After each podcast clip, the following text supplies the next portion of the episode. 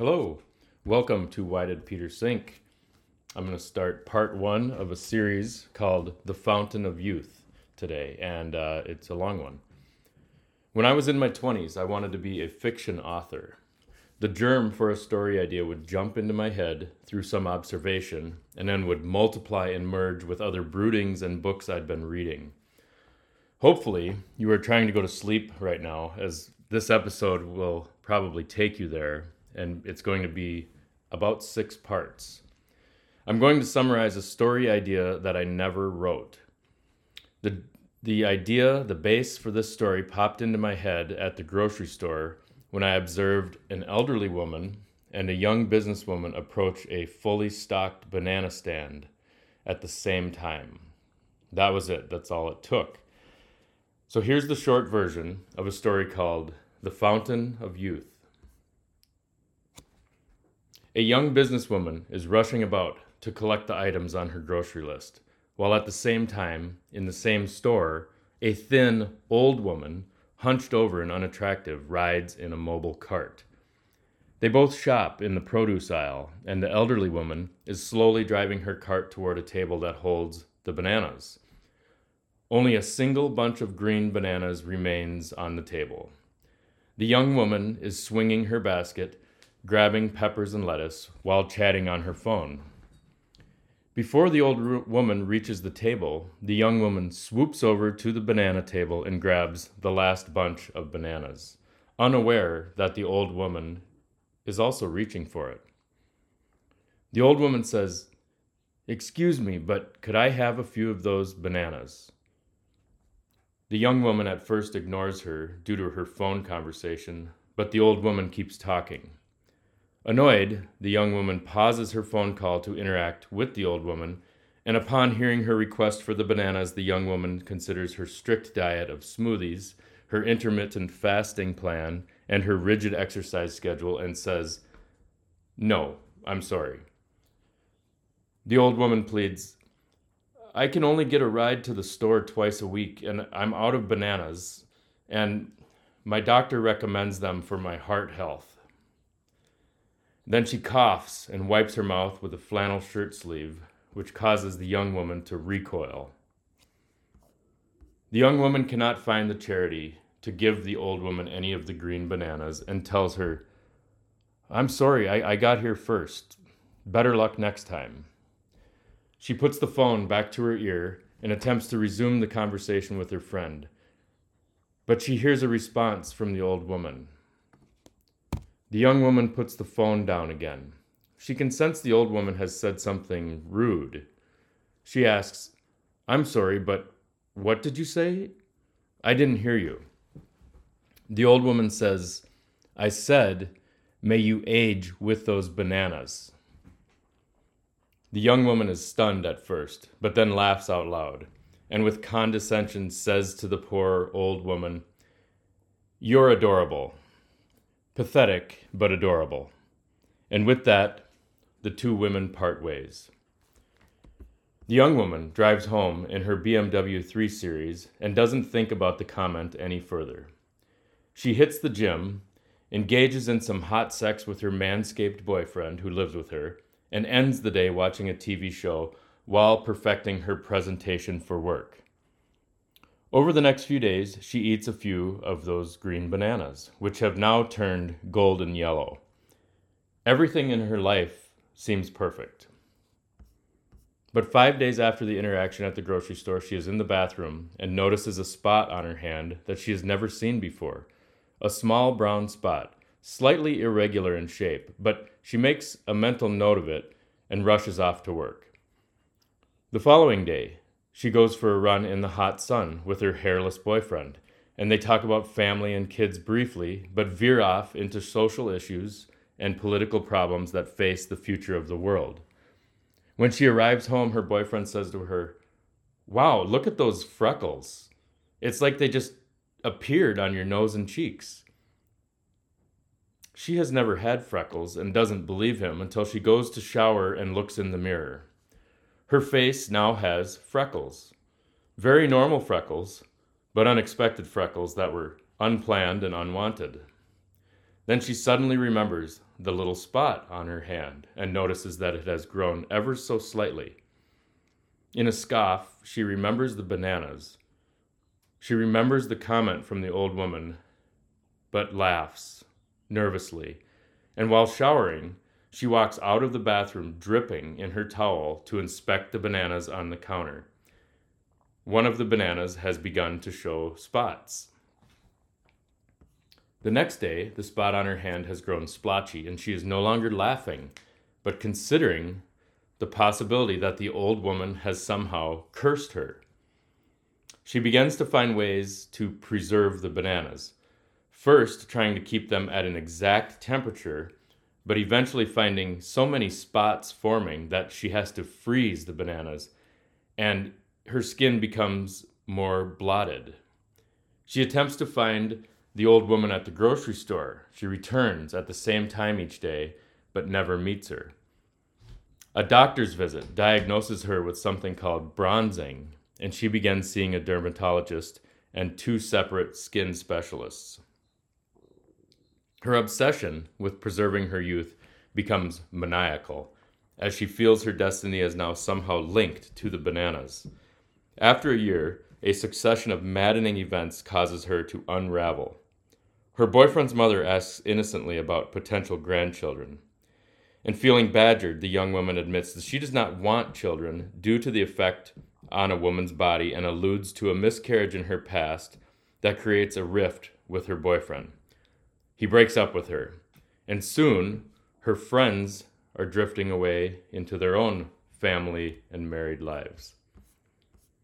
She has a horrible scare when her mother house sits for her while she is away on a business trip.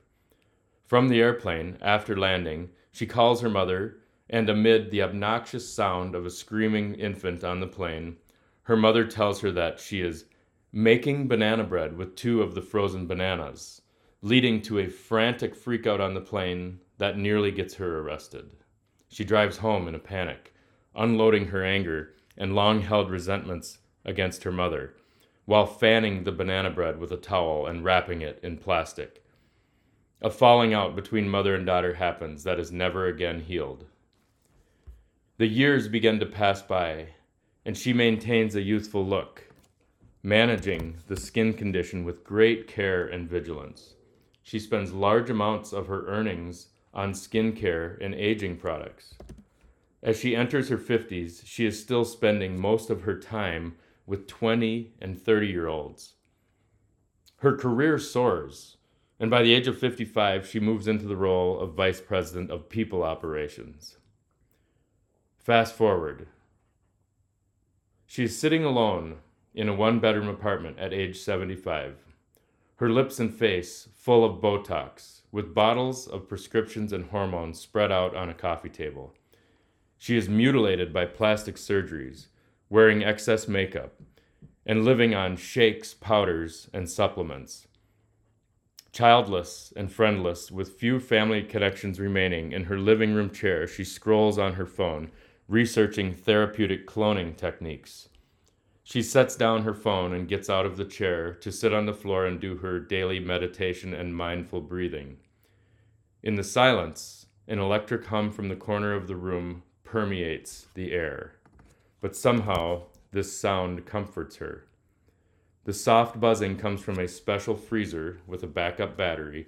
In the corner of the room is a mini freezer that holds the last remaining moldy and cursed banana, frozen and sealed in extreme cold temperature. She smiles in her meditation, proud that she has proved the old woman wrong and has preserved her youth. The end. I never wrote the full story. I thought about the story for days until I could see the story unfold to where it wanted to take me, or where I wanted to take it. Sometimes I'm not sure how this flow really happens. This is the strange thing that happens once you start writing. If the urge to be a writer, if that bites you, then you will start writing stories, and you'll spend a lot of time thinking about stories that you want to write. Stephen King wrote a book called On Writing, and he goes into some of his Uh, some of the things that he does and thinks about and how stories come out of him. Well, the urge came to me in nineteen ninety-nine when I started typing out poems and short stories.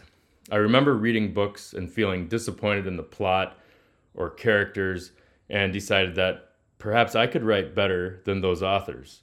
And in two thousand, I went for a run one day and decided halfway through the run that I needed to return home to my house and begin writing. And I ran home with urgency and did just that. Thus began an obsession around writing, and then I began to realize that writing stories is more difficult than I thought, but the urge to produce and create consumed my days and nights, and this continued for about fifteen years. Thinking of stories is one thing, but writing them in a compelling way is far more difficult. The idea for a story is the simple part, because many people have ideas for stories and novels floating around in their heads. Consider how many people have great business ideas or inventions in their mind, but cannot or have not put them into physical form. With stories, it's the same. To flesh out and write the story is difficult because it moves from being a dream into a grueling task, like when you go from thinking about getting in shape to actually joining a gym or counting calories and doing it day after day. It's much easier to imagine a result than to work for it because the work is neither glamorous nor easy. A significant amount of time is needed to write the actual stories. Writing requires dedication and resolve, but when I was writing and doing the work, I felt compelled to get the story out, to the point that I needed to get it out of my brain and onto paper or a computer screen. This same notion began anew once I found the urge to do marathons and triathlons. I needed to get out and run or bike. The need felt unstoppable because of the desire for the goal of completing the upcoming race to the best of my ability. So both writing and racing brought about this same mania, kind of like obsessive, something like that. The story, to go back to the stories away from racing, the story sometimes just had to be written, making it almost like a lust or a sickness. This baby just had to be born. Creative desires can be like any other addiction. Watch what happens to someone who is clearly addicted to their phone if he or she cannot find it. The phone addict will begin to get antsy and squirm and start looking and searching until they get irritated and cannot live in their skin until the phone is found. Or think of a regular marijuana user or daily drinker you know who is, quote, not addicted, but turns into a completely different person if their drug is taken away.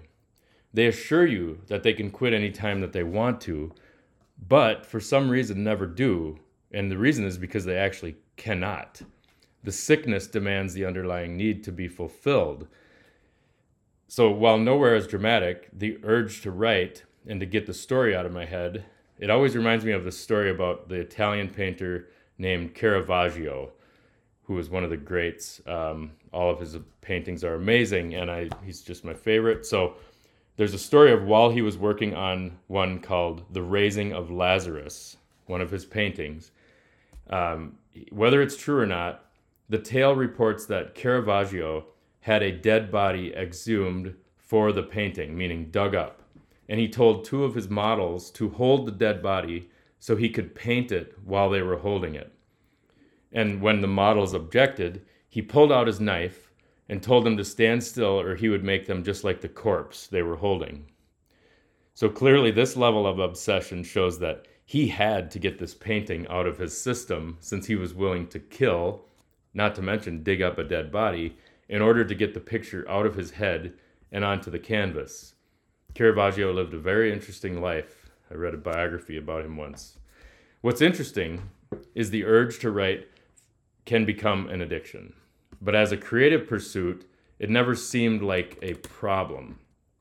Oddly enough, when I talked to hunters, they would describe a similar sickness, a need to get into the woods, to be in nature in pursuit of a deer or a turkey or whatever small game.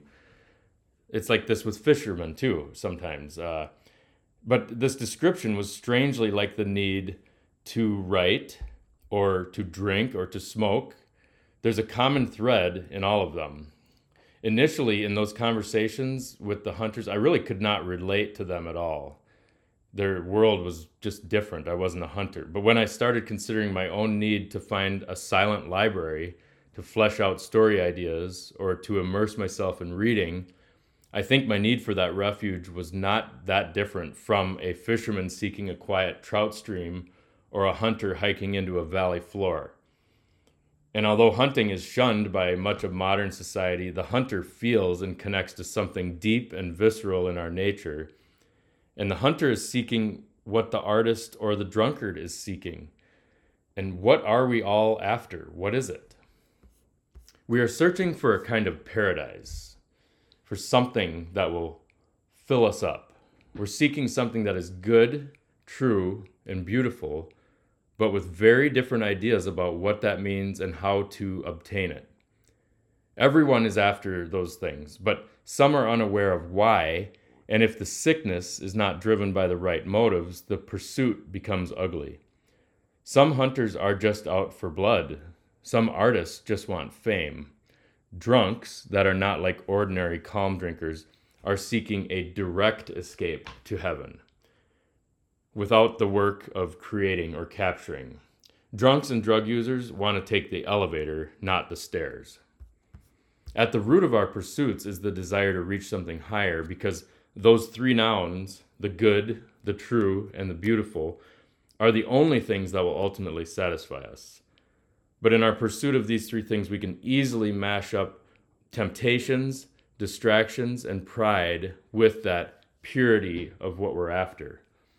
The real reasons hunters are hunting at all is to find meaning in their life, to experience fellowship with other men, to get approval from a group, to connect to their ancient instincts, and to stand in awe of nature and creation. I'm not a hunter, but what I see in hunting is a kind of sacrifice and thanksgiving. While writing a story is creative and hunting is for killing, there are curious parallels to the passion guiding both pursuits. To some degree, the published book is not unlike the trophy deer. In the end, the book sits on the shelf, and the stuffed animal is displayed on the wall. The same happens with diplomas and exotic photos from vacations, or medals from military service, or even private memories that hold memories of sexual conquests.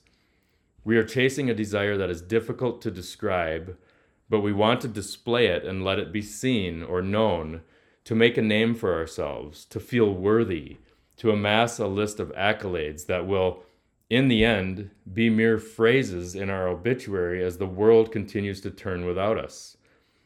I have to resist the urge to dive into the Tower of Babel story, but it's very relevant to this exact notion. The banana story is about clinging to something, to a dream or an idea, to a concept or a want, and expecting that dream or fantasy to bring fulfillment. For the woman in the story, it's youth. For me, it was writing and being considered smart or creative. This idea of sacrificing your time, money, and energy to save your most beloved thing is not a new story. I recall choosing to give up friendships and social gatherings in order to spend time reading and writing, believing that the creation I was working on would bring fulfillment. I felt that for anyone to succeed or reach a goal, that everything must be sacrificed. Marriage, children, socializing, weekends, nights, television, dining out, running errands, folding laundry. Those things were for other people, for those without a noble pursuit like I was on. Like the mission I was on. Full of myself, I was like the famous Leona Helmsley when she said that only the little people pay taxes. My inflated self wanted to believe that my invented mission was more important. When pride of self takes over the mind, everyone else and everything else becomes little compared to the dream or desire. Whenever I felt like the goal of writing the great novel was getting further away, I would isolate with books or a laptop. The saying, wherever your treasure lies, there will your heart be, applied. Applied to me. Thus I was willing to forego friendship and fellowship to be alone with the imaginary treasure. Unfortunately, it took years to realize that the treasure was actually just a warning light. The young woman in my story, in the, the Curse of the Bananas, she's clinging to her youth which is just a metaphor for my own obsession from the age twenty to thirty to be a writer. What I didn't know is that crossroads would find me at three major places in my life: marriage, children, and addiction. The avoidance to commitment to anything beyond my goals had to be shattered, but it didn't happen all at once. I still clung to the dream and goal of writing, even after marriage and kids, which means my treasure was still in the wrong place. I was keeping things together, but when you have one foot in the fantasy world, the commitment to real relationships has to struggle. It cracks. I could publicly declare myself as committed, but privately hedge my bets. Thankfully, there was a day I recall sitting in a cubicle and thinking about my future, where I thought I could have a family and a dog and a house, or I could remain alone and possibly get a book or two published. This realization changed my life, and I don't know how else to describe it except there was a kind of guidance happening on that day as I recall the cubicle and the lighting and the place of business where it happened. Whether it was a guardian angel or good orderly direction or just plain sense clocking in for duty, I am grateful for that startling jolt because it meant the first step away from myself. The goal of a quiet house with two or three books on a shelf suddenly seemed kind of selfish and even foolish. And at the same time, I relished the idea of being like one of those lonely scholars or curmudgeonly writers who pursue their craft with such a rage to master it that they let their obsession rule their life. I worried that time would pass and that the creative years were short. I knew that the high energy of my early twenties would fade as I saw my coworkers in their forties and fifties who had dreams of pontoons and cabins and retirement, things that didn't seem to matter, at least to me at that time. The evidence of creative atrophy was all around me in programmers that I worked with whose white-hot urge to invent had burned down to the wick long ago. Instead, you'd hear discussions of the four oh one k or T V shows, all the things that replace the intensity of youth. And I was judging them all, yes, but I was most often judging them for what aging and family life had seemed to strain out of them. They seemed like decaf coffee beans washed out with very few milligrams of caffeine left in them, which explains why we drink so much coffee as we get older, or I do. I felt that two years in my twenties had to be worth twenty years of the old and the tired and expired later years when the creative energy was gone. What I failed to see is that my reckless living in my twenties was less fulfilling than what these middle-aged mothers and fathers felt about their own lives. They had raised families and done the long work of putting food on the table and doing late-night math homework and attending numerous music or sports activities and essentially giving up their goals to bring another to a successful adulthood in the world, or at least to adulthood. These fuddy-duddies, who I thought had done so little, had done more than my imagined solitary writer would ever accomplish. And that was the temptation that I yearned after: youth and fame. This was stoked by reading biographies of writers, which I treated like hagiographies. But the writers I admired, admired were not like saints, not at all. A misguided admiration of Hemingway or Jack London or F. Scott Fitzgerald only helped me justify alcohol abuse as if it were a virtue, and I made it a sacrificial offering to creativity. If I was destroying myself, it was for the creative act. If madness was the price for creative grace, I was willing to sign my life for that loan. In fact, I sought out writers that were known drunkards, thinking that those authors had more credibility or depth, when in reality, many of them wrote completely forgettable books. This is the temptation I accepted, as drinking and writing seemed like fitting accomplices. The urge to create is the germ, but piggybacking very closely on that positive goal is the fungus of desire for fame and approval. And sometimes I wonder what comes first, the desire to create or the desire to be noticed. It's like a chicken and egg scenario. I think the desire to be noticed came first, because the desire to be noticed is really a desire to be loved. I'm not sure about this because kids like to be creative and they are very pure and they want to just create. But maybe they do want to be noticed and loved for their creation. Thus, in any case, in some cases, the desire to create can be a fig leaf that we wear to mask the desire for love. We want to be noticed because we think it will make us loved and respected. So what I really wanted was a stamp of approval for my behavior. But way underneath that was a desire for appreciation, stacked under layers of other manure and dirt.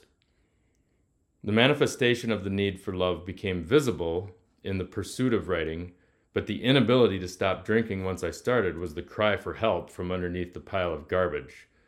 I wasn't interested in tattoos or piercings or coloring my hair or weird sex or any of that. We have different cries for help. We have different cries of help, and mine was just drinking. I convinced myself that heavy drinking was a righteous burden of all writers.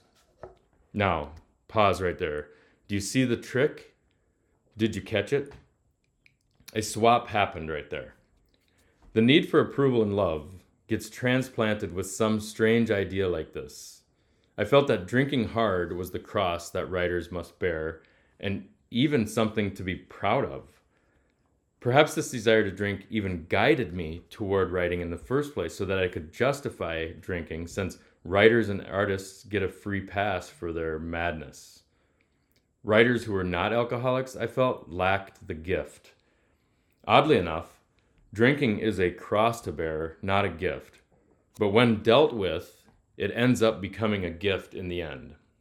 What shocked me in the end is that the crosses can become a gift. And this is why so many recovering addicts and alcoholics introduce themselves at recovery meetings saying, "I'm Susan, a grateful addict," or "I'm Larry, a grateful alcoholic."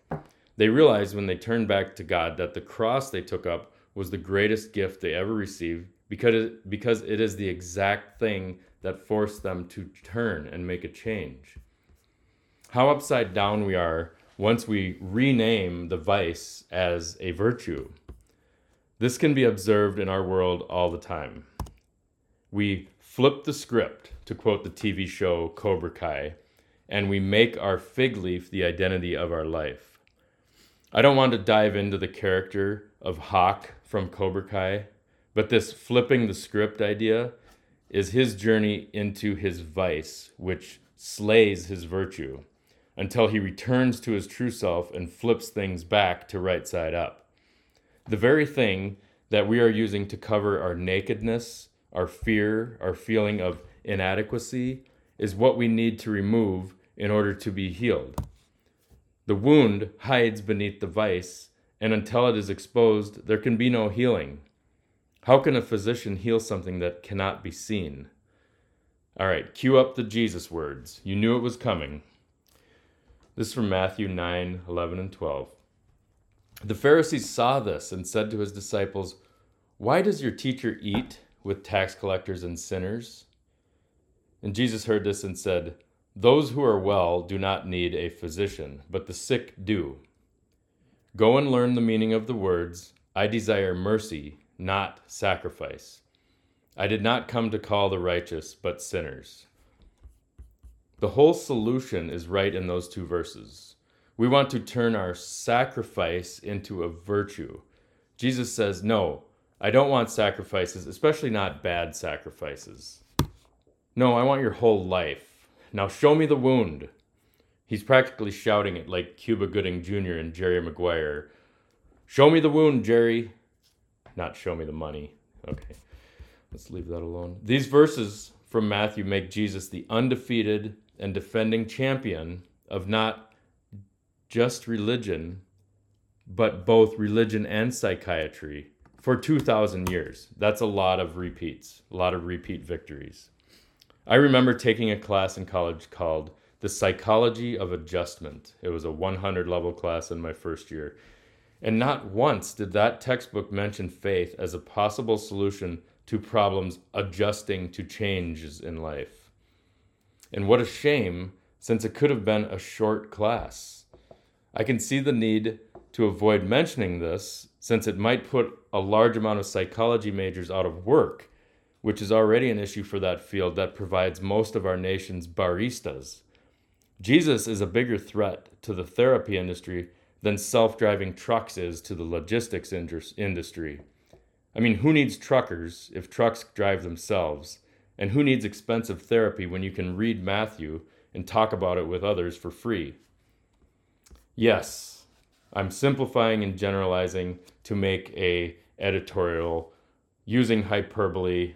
So I empathize with psychology majors as I pr- pursued two majors of a computer science and English, and only one of those fields is sought after for employment.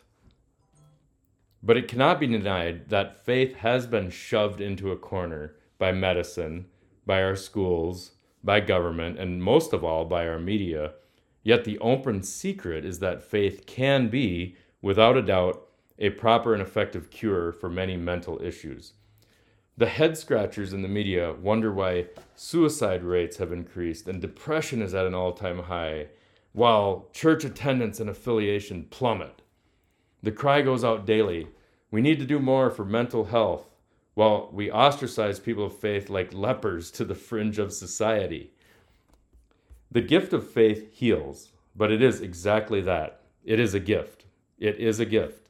The odd thing, this odd thing called faith, can be more effective than a lifetime of depression pills or affirming therapy, and it costs nothing. Now, I'm not saying pills and therapy can't do anything, because I don't want to be one of those people, but you have to admit that faith does help heal mental problems for people, because it happens every day. And it's not so simple either. You know, faith is a gift, but it cannot be prescribed or ingested or bought, or drank, or sold. And there's no insurance needed for it. Unfortunately, people can walk the cor- corridors of modern pharma and therapy for years and not once hear that there is another way. But honestly, even if they are told, they may not hear it because the time has not yet arrived for the hearer's ears to be open yet. And that would apply to me for quite some time. The timing varies for each person. So I understand why it's not talked about, but it's a shame because many people would and could benefit. Therapy is like a modern version of faith healing in a way, but the faith must be in the techniques and the drugs, not in God. The faith must be in the science and the credentials on the wall. The effic- efficacy of the therapy is measured and studied to find improvements, and all of that is great. But there's something fundamentally missing from the equation. Science was never intended to replace faith or morality, because those are not parts of the observable and testable universe. You can see the sacred being slowly replaced, not even slowly, replaced with science, but science is not the right tool for that. The trend today is moving toward a merger of science and morality, which will ruin science. Just like religion merging with state power ruins religion, the same will happen to science. And for those not paying attention, the Soviet Union and China have already done this experiment, and it doesn't end well.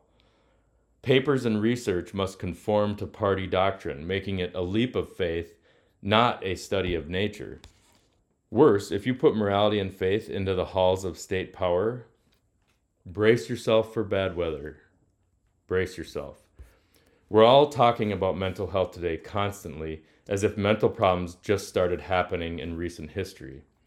The only cure offered comes in the form of pharmaceuticals and paid therapy. The healings that Jesus does in the Gospels are mostly related to mental health. Yes, there are the skin healings of the many lepers, and the withered hand, and the woman who bled for many years, and reattaching the Roman's ear. Okay, so there's a lot of physical healings, yes. There's the paralyzed people, the raising of the dead of Lazarus and Jairus' daughter. Okay, but the majority of his healings are the same soul-racking mental problems that we have today. And when it says he healed many people that day, and just they'll just drop that in there, he healed many people that day, Those are just the ordinary, everyday miracles that he did, while the bigger miracles get a full telling, like raising Lazarus from the dead, or restoring the paralyzed man's legs, or healing the blind man. These ordinary healings don't only happen in the pages of the Gospels.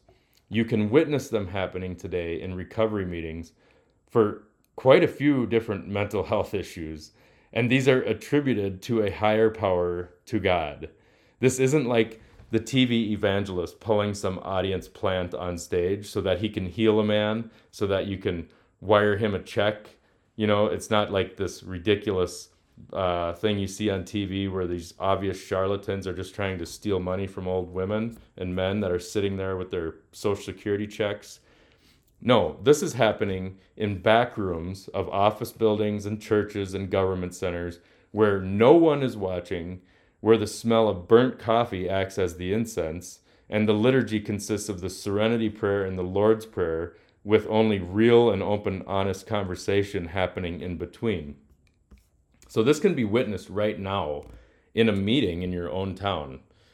The wildest thing about the healings that Jesus performs is that I've seen these very things occur in people in real time in the twenty-first century. Even for myself, for all the times I tried to quit drinking through willpower or using science or techniques, none of those things worked. Nothing changed until I asked for God's help and started to pray. Full stop. Other people I've known, they have seemed so far gone that there was no hope for restoration, much like the gospel stories of the Gerasene demoniac or the boy with an unclean spirit, yet they get clear and clean, and a year passes and they are still clean, and then another year and another, and they are bright-eyed and flourishing. There are Mary Magdalenes among us. There are former demoniacs walking around in our midst.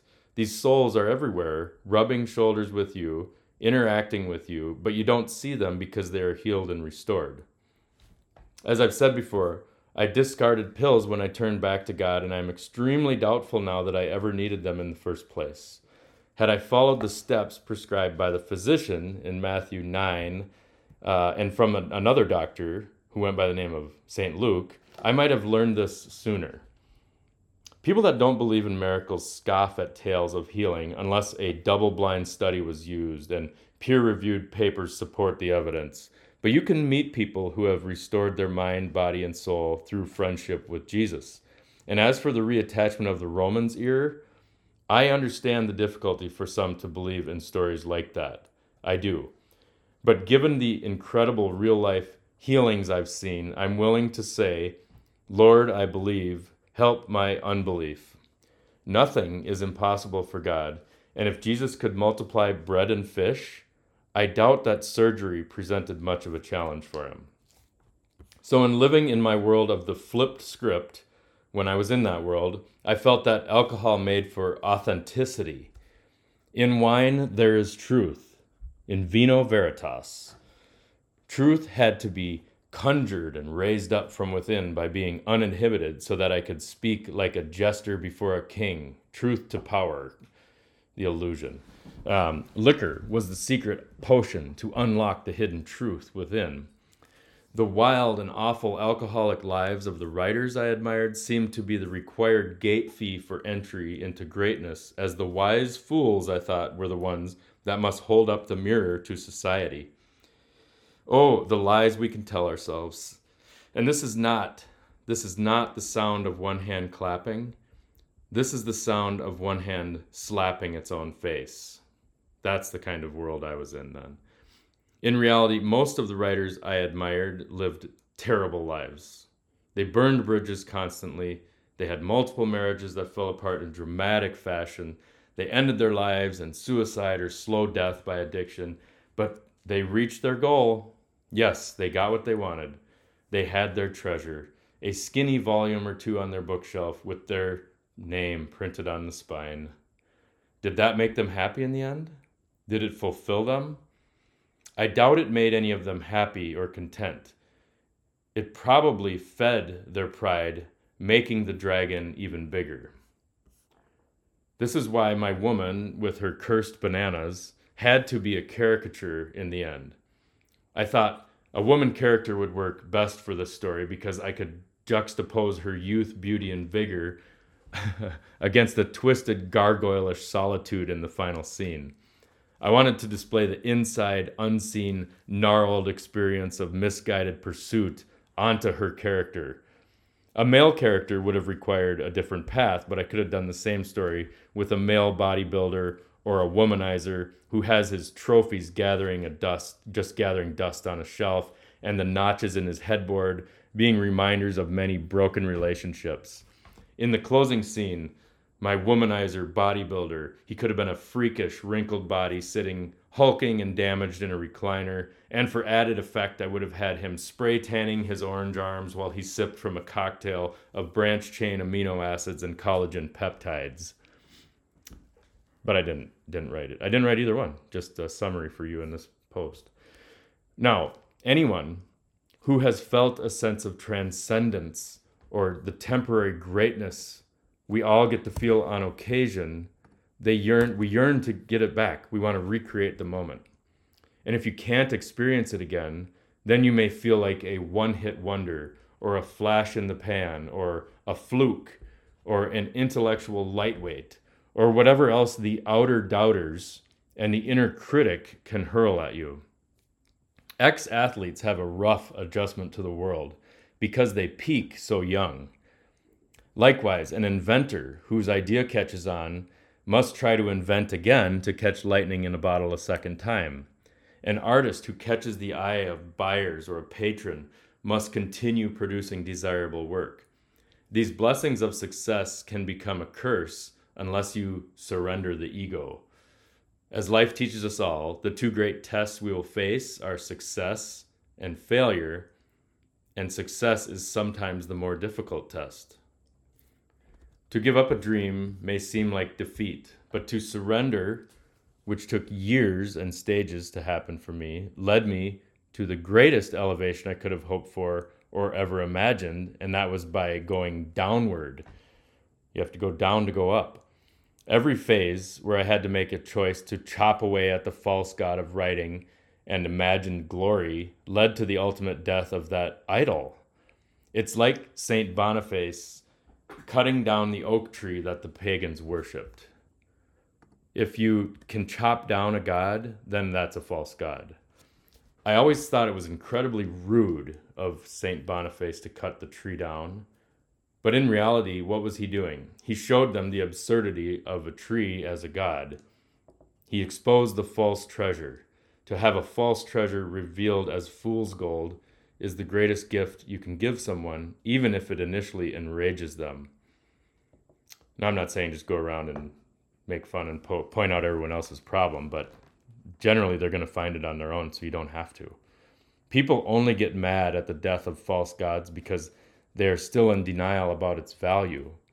If a, if a person is never told or shown that what he worships is phony, he will find out in the worst way of all when he tries to cash it in at the end. And like Narcissus, you know, one of my favorite myths, he will keep gazing into that illusion right until his death.